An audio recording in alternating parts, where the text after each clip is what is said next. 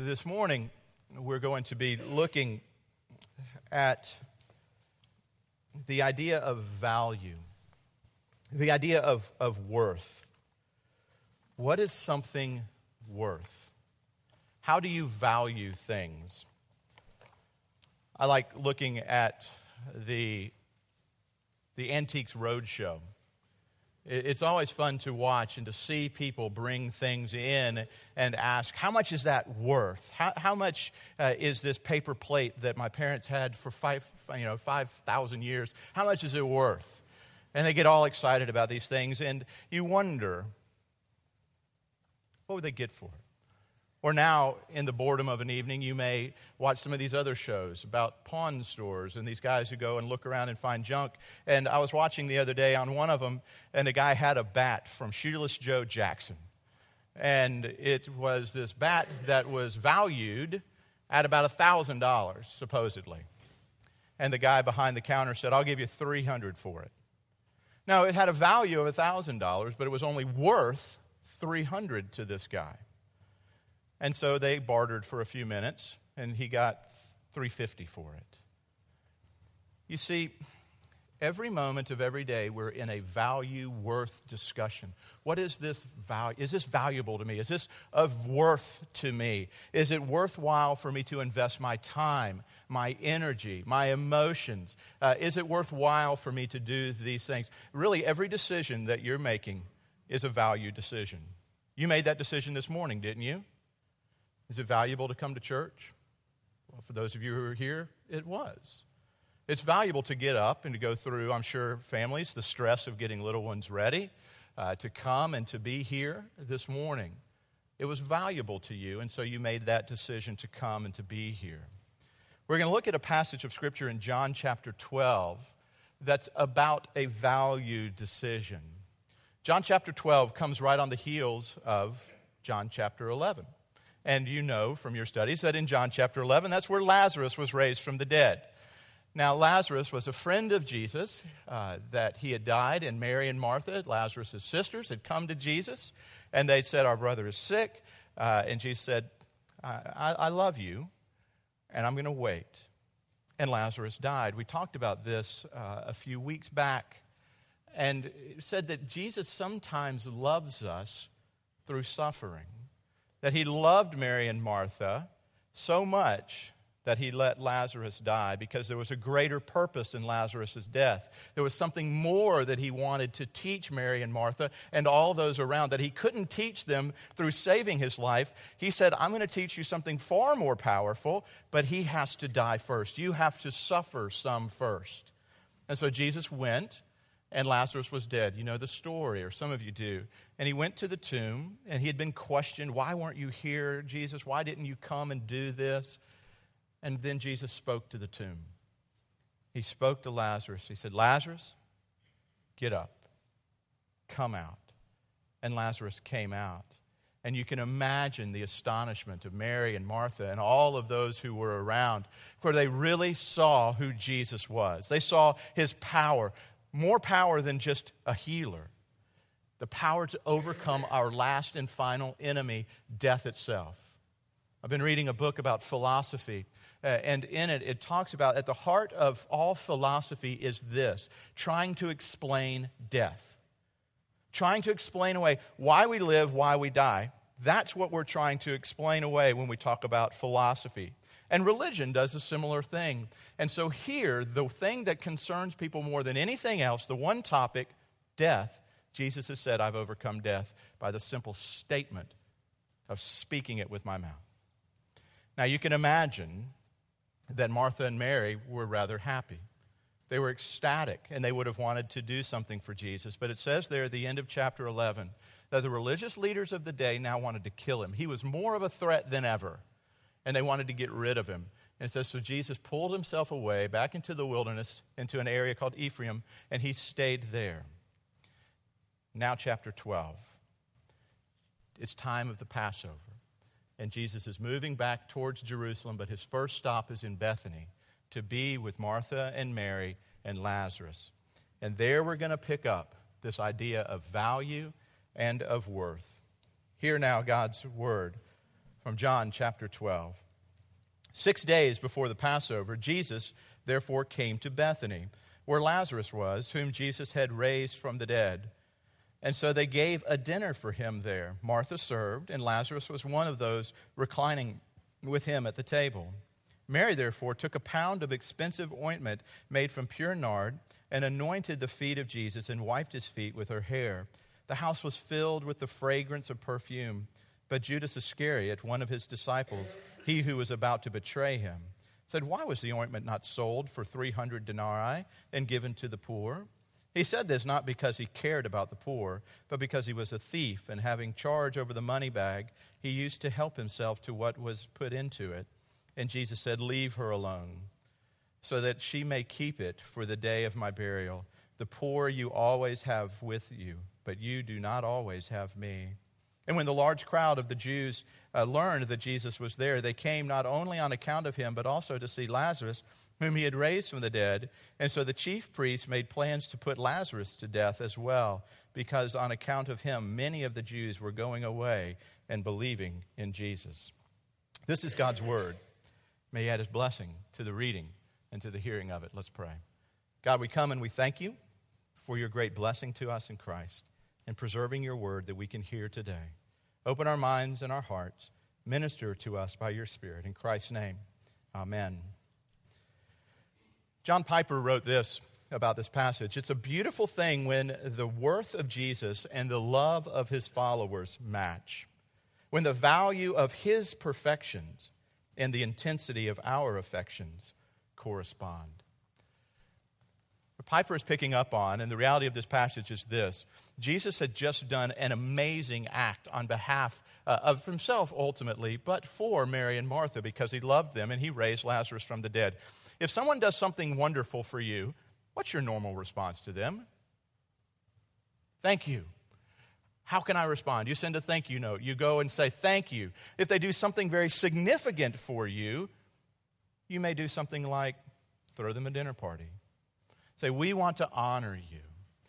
So today, we're going to step into this dinner party given on account of Jesus. You see, it says there in this verse, and they gave him a dinner. Basically, they were giving this for Jesus. For what? To say, Jesus, thank you for raising our brother from the dead because there wasn't time after he raised him from the dead before to do that because Jesus had to pull away out into the wilderness. They didn't have time to properly thank him in the custom of the day, and that would have been a celebration, a feast. You see, a meal is a significant thing, isn't it? You don't just invite anybody over to your house, but to sit down at a table and to break bread together and to have a meal together. There's an intimacy that's involved in that. There's something special about that. And that's what's going on here. What I'm going to do today is a little less uh, of a, an outline of going point one, point two, point three and more of let's walk through this together. See if you can engage your thoughts, your mind, into the scene that's happening here and, and, put yourself there and start to relate with the characters. If you go to see a play, if you watch a movie, you start to relate to the characters. You put yourself into them. You gain emotional value from them. You see what's going on. That's what we're doing here.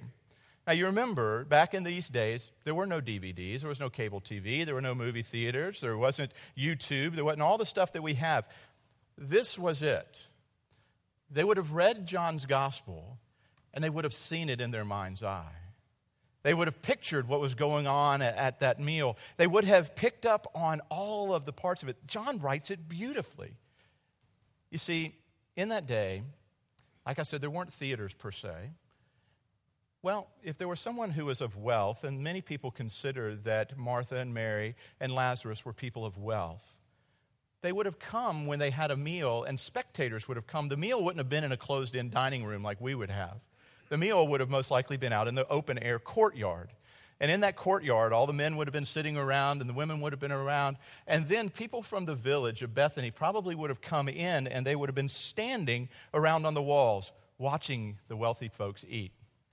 And guess who these wealthy folks had at their table? None other than Jesus himself. Now, you can imagine the crowd that would have arrived then. This wasn't any dignitary, this wasn't any rabbi, this was the rabbi.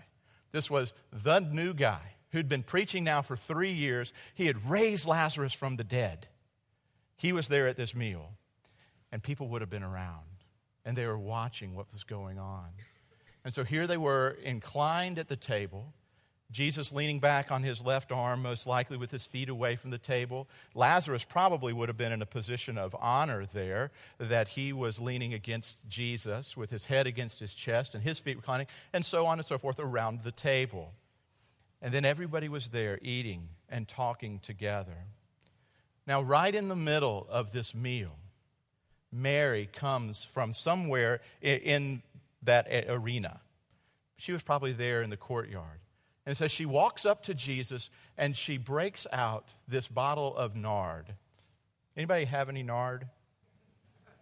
Never smelled it, never seen it, but in the ancient Middle East, and even currently today, it's a very expensive perfume, used uh, not only as just a beautiful ornamental uh, perfume, but also used in the burial rites uh, of those that you loved. It was incredibly valuable that a pound of it that she had here would have been worth about a year's wages. They said it would have been about 300 denarii, which was about a minimum wage, one day's wage was a one denarii. And Mary comes to Jesus and she's presenting this to him. She is saying, Jesus, you are of such worth and value to me that I'm going to give you the thing that is probably the most expensive thing that I have, and I'm going to pour it out. I'm going to give it to you. It's extravagant, it's over the top. I've tried to consider and figure out in my house what I have that's worth a year's wages. You know what I've determined I have? Nothing. There is nothing in my house that valuable. I got a couple of nice things, but not like that. One, think about it, one year's wages. Whatever it is that you make, one year's wage. And she carries it out as if without second thought, she looks at Jesus and says, Here. And in the other Gospels, in Mark and in Matthew, it says that she broke the neck of the vial and she poured it on his head. And here John says she poured it on his feet. Basically, she anointed his body, as is the Jewish custom. It would be very odd if we had dinner together and someone walked up to me and said, Bill, we're glad you're in our house, and poured oil over my head. But in their custom, it was that. It was of honor. It was anointing him with that. And think about in the Psalms, oh, how good and oh, how pleasant it is for the brethren to dwell together in unity. It is like the precious oil coming down the head and down the beard of Aaron, even Aaron's beard. It was that beautiful picture of God's presence, of being there together. And Mary comes and she anoints Jesus with this incredibly expensive perfume. Why did she do it? Why would she have done that? What just happened earlier? Jesus raised her brother from the dead, and she hadn't had opportunity to properly thank him. And she wanted to come into his presence and say, uh, Here, here's how much I value you. Here's how much I see your worth. I'm giving you the thing that is the most expensive thing in my home. It's of incredible value, and I'm pouring it out freely on you. She didn't just pop the cork and give a little dollop on the top. She didn't just say, Jesus, this is about a year's salary, and I'm venturing to guess that you're worth that much. She broke it so that the top couldn't be put back on, and she poured it out over him freely. She said, Jesus, you are of more value than anything I possibly have, but this is the best thing that I can give to show you that you mean something to me. And then she went even further than that. What did she do? She poured it on his feet, and then she got down and she wiped his feet. Not with a rag, but she wiped his feet with what? Her hair. For a woman, a symbol of beauty the thing she would have kept most clean, quite honestly, in that culture would have been her hair. When I'm around women who have had cancer, breast cancer, and they've had treatments, men, we lose our hair, we're not that big a deal. Women, when they lose their hair, it's a big deal. It's something about who they are their beauty, uh, their worth, and their value somehow in the middle of that. I was just talking to somebody recently, and their little girl gave her hair to locks of love. Why? Because she knew that some other child, somebody somewhere, would want to have that symbol of beauty or value. And Mary kneels down and wipes Jesus' feet with her hair. Not only did she say, You are of such value to me, Jesus, that I'm giving you this expensive oil, this expensive perfume. You're of such value to me that I am going to physically humble myself and look like a fool in front of everybody else. And I'm going to wipe your feet with my symbol of status, my symbol. I am I'm demoting myself so that you can be raised up. I'm willing to be put to public scorn. Can you imagine what the people standing around on the walls would have said? What's she doing? Has Mary lost her mind?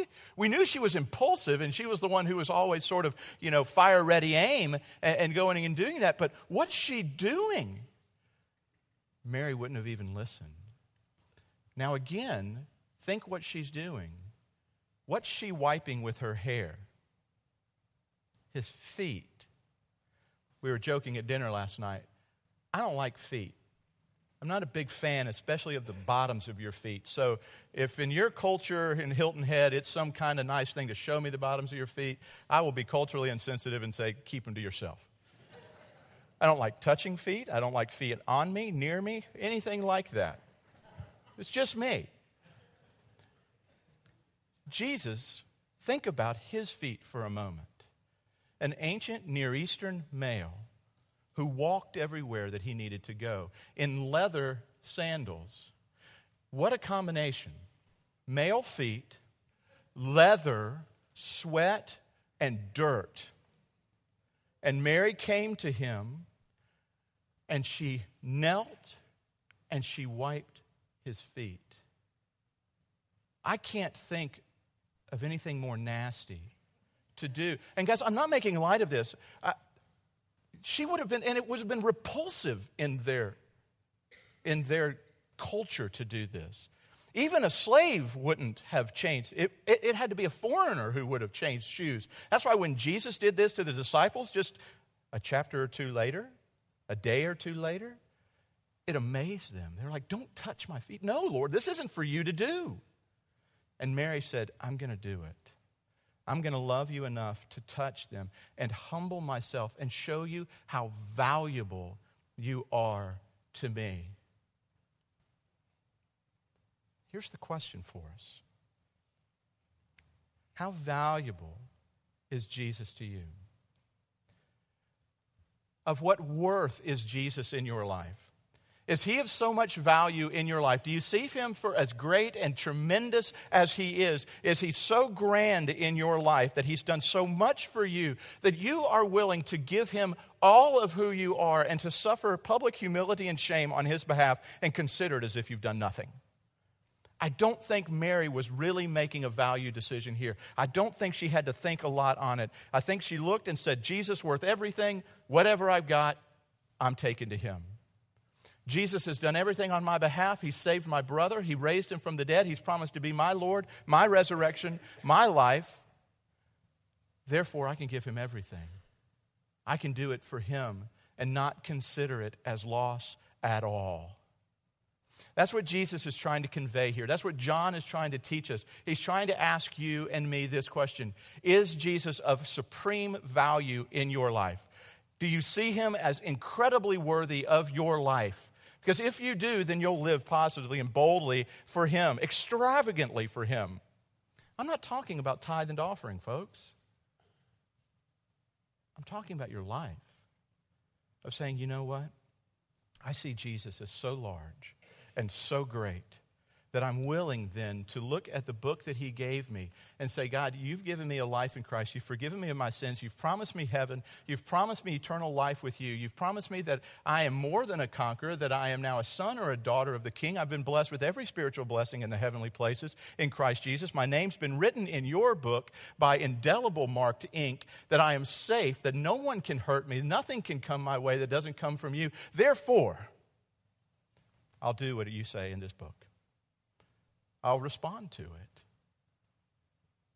I'll look at the Ten Commandments not as a bunch of no's, but as a bunch of here's how I can respond to my beautiful, my beautiful God, my incredible Savior.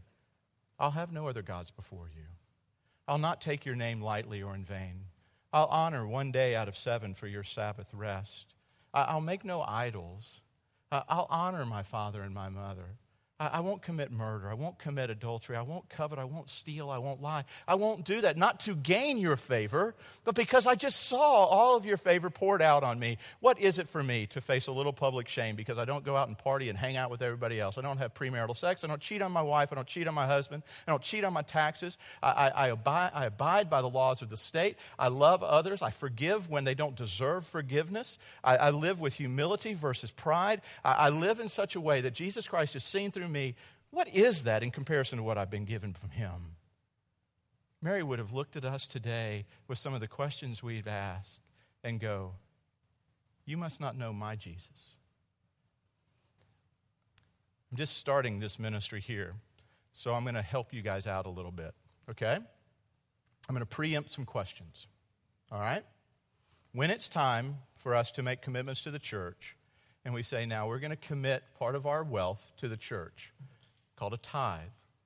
The tithe is 10%. That's what the Lord says. Here's the question that I often get Bill, do I tithe off of net or off of gross? Let me help you. Wrong question. If you see Jesus for who he is, your reasonable response is this Do I get to keep any back for me? Because he seems to be worth my entire paycheck. Everything that I possibly have, all of my wealth, he seems to be worthy of it all. Does, is there anything in the scripture that says I get some of it? And I get to say to you, yeah, you get 90% of it back. Wow. That's awesome. I get Jesus plus 90% of what I make in this world? Yep, you sure do. Here's another question you don't need to ask me about Bill, things are a little rough in my marriage. Do I have the freedom to leave?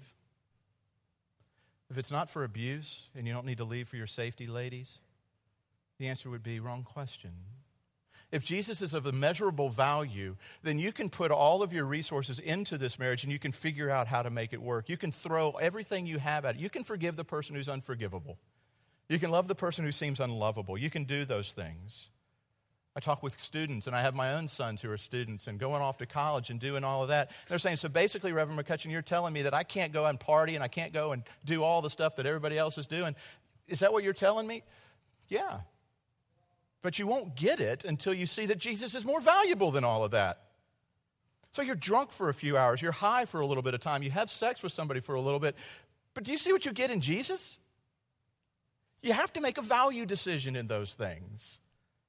That's what this passage is saying. How valuable is Jesus to you? So that's my question today. How valuable is, is he to you? Is he of supreme value? Does he eclipse everything else for you? I hope for our church that we highlight the beauty and the magnificence of Christ to such a degree that this church's reputation on this island and in this area is this this is a church that is willing to do whatever it takes for the gospel of Jesus Christ. Guess what you're doing today that I think is wonderful? You're opening your doors, we're opening our doors to people who are less fortunate that they can come and stay in our church. They can sleep here, they can eat here, they can, they can be safe here. Do you know how many churches wouldn't do that? because someone might mess up the carpet or mess up a chair or steal something. But it's saying, you know what? It's for the sake of Christ. It's okay. It's for Him that we do these things. Now, here's one subtle warning in the middle of this you're going to catch flack if you do it. Okay? If you start living for Jesus and living as if He's of supreme value in your life, you are going to have naysayers in your life. Any of you ever experienced that? You start living for Christ and you're going, I'm going to live for Christ. I'm going to walk with Christ. I'm going to do these things. And guess what? You hear from people who look at you and go, um, you might want to tone it down a little bit. You're getting a little zealous over there. I understand the whole going to church on Sunday morning thing and saying your prayers and, and doing your blessing thing, but you're getting a little beyond. Now, the sad thing is, it's reasonable for that to come from the world around us, the pagan world. Do you want to know where most of those naysayers are? They're sitting in these chairs. Guess where the naysayer was at this dinner? He was one of Jesus' own disciples who didn't see the value and the worth of who he had been with for three years. He sold Jesus for 33 pieces of silver. That's how much he valued Jesus. He could have cared less. He didn't see him, and he was right in front of him. And here he says to Mary, Woman, what are you doing? You could have sold this stuff for 300 pounds, 300 denarii, and we could have helped a lot of poor people. There will be naysayers to you. Be ready for that. And they're going to tell you, Jesus isn't worth that. They're going to tell you, give him some, but don't go all the way on this. Live a little bit for him, but don't be sold out for him. Because what they're saying is this they bought into a lie in our culture. And the lie in the culture that says that this life, it's all there is. So live it fully. Eat, drink, and be merry. For guess what happens tomorrow? We die. So you better gain everything you can out of this life. You better suck out the very marrow of this life because we're not convinced that there's anything more than this. Christian, you have a different response. This life, it's not all there is. Because there's a life to come that ends in eternity with Christ that I get to enjoy his pleasure forever. You see, Jesus understood it. He looked at Judas and he basically said this Judas, shut your mouth. Don't you dare steal her joy. You let her enjoy my presence, for I'm not going to be with you always. You'll have the poor to take care of. They'll always be here, and you should be concerned about them. But you will not always have me in your presence, so let her enjoy me. And what he was really wanting to say was, I wish you would enjoy me, Judas. I wish you would enjoy me. I wish you would know me. Because what you think is life is going to lead to your death. What you are investing in is going to bankrupt your soul. She's investing in something that will never be bankrupt, and the dividend to her will be eternal life. So here's how we'll end with this little story this drama that was acting out. How valuable is Jesus to you? How large is your God? I encourage you, go out and buy this little book. Get on Amazon and find it. It's by J.B. Phillips. And it's this Your God is too small. Anybody read that? A few of you. Your God is too small. What I think the problem is in most of our lives and in the church today is just that. Our view of our God and our view of our Savior is too small. Because if we see Him for all the beauty that He is, the power over death, the power over life, Christ Himself, we'd say, it's worth it all. Let's pray. Father, we are amazed on so many levels. We want to be like Mary, but we're afraid. We hear those voices calling us back. And we're amazed with our heart that we don't see it and get it. And Lord, we pray that you'd break, break through that. And God, we're also amazed when we see the magnificence of who you are, that you are greater than life itself. That, like the Apostle Paul said, he saw you as of such supreme value that he considered nothing else as loss. They were just suffering. It was just pain. It was just wealth. It was nothing in comparison to the surpassing value of knowing Christ would we see the surpassing value of knowing you today? God, there are some here today I know who are wrestling with this reality. They have a foot in both worlds. They want to see you, they, they want to follow you, but yet they are so tied to the things of this world that they are pulled in that tug of war. I pray today that you would break by the power of your Spirit the bondage that's in their life and they'd be free to run after you. And they would see in this moment the beautiful picture of a father running towards them. And they would know that embrace, that embrace of a father who kisses his child and clothes his nakedness and brings him back into the beauty and the bounty of being home. For those who are here who are like that today, God, free them by the power of your Spirit. Encourage them. For those who've fallen, God, would you be their forgiveness? Father, would you take away the guilt and shame of what they did last night, of what they did last week, of what they're even thinking and planning on doing this week? Father, would you convict them and not condemn them and lead them back to the beauty of who's sitting at the table with them? For there's that great promise I stand at the door and I knock. And I want to come in, Christ says, not to destroy your life, but to have a meal with you, to sit with you and let you bask in the presence of your Savior as He enjoys your presence. So, God, would we know that today? We praise you and we thank you, and we do worship our King, Jesus. Amen.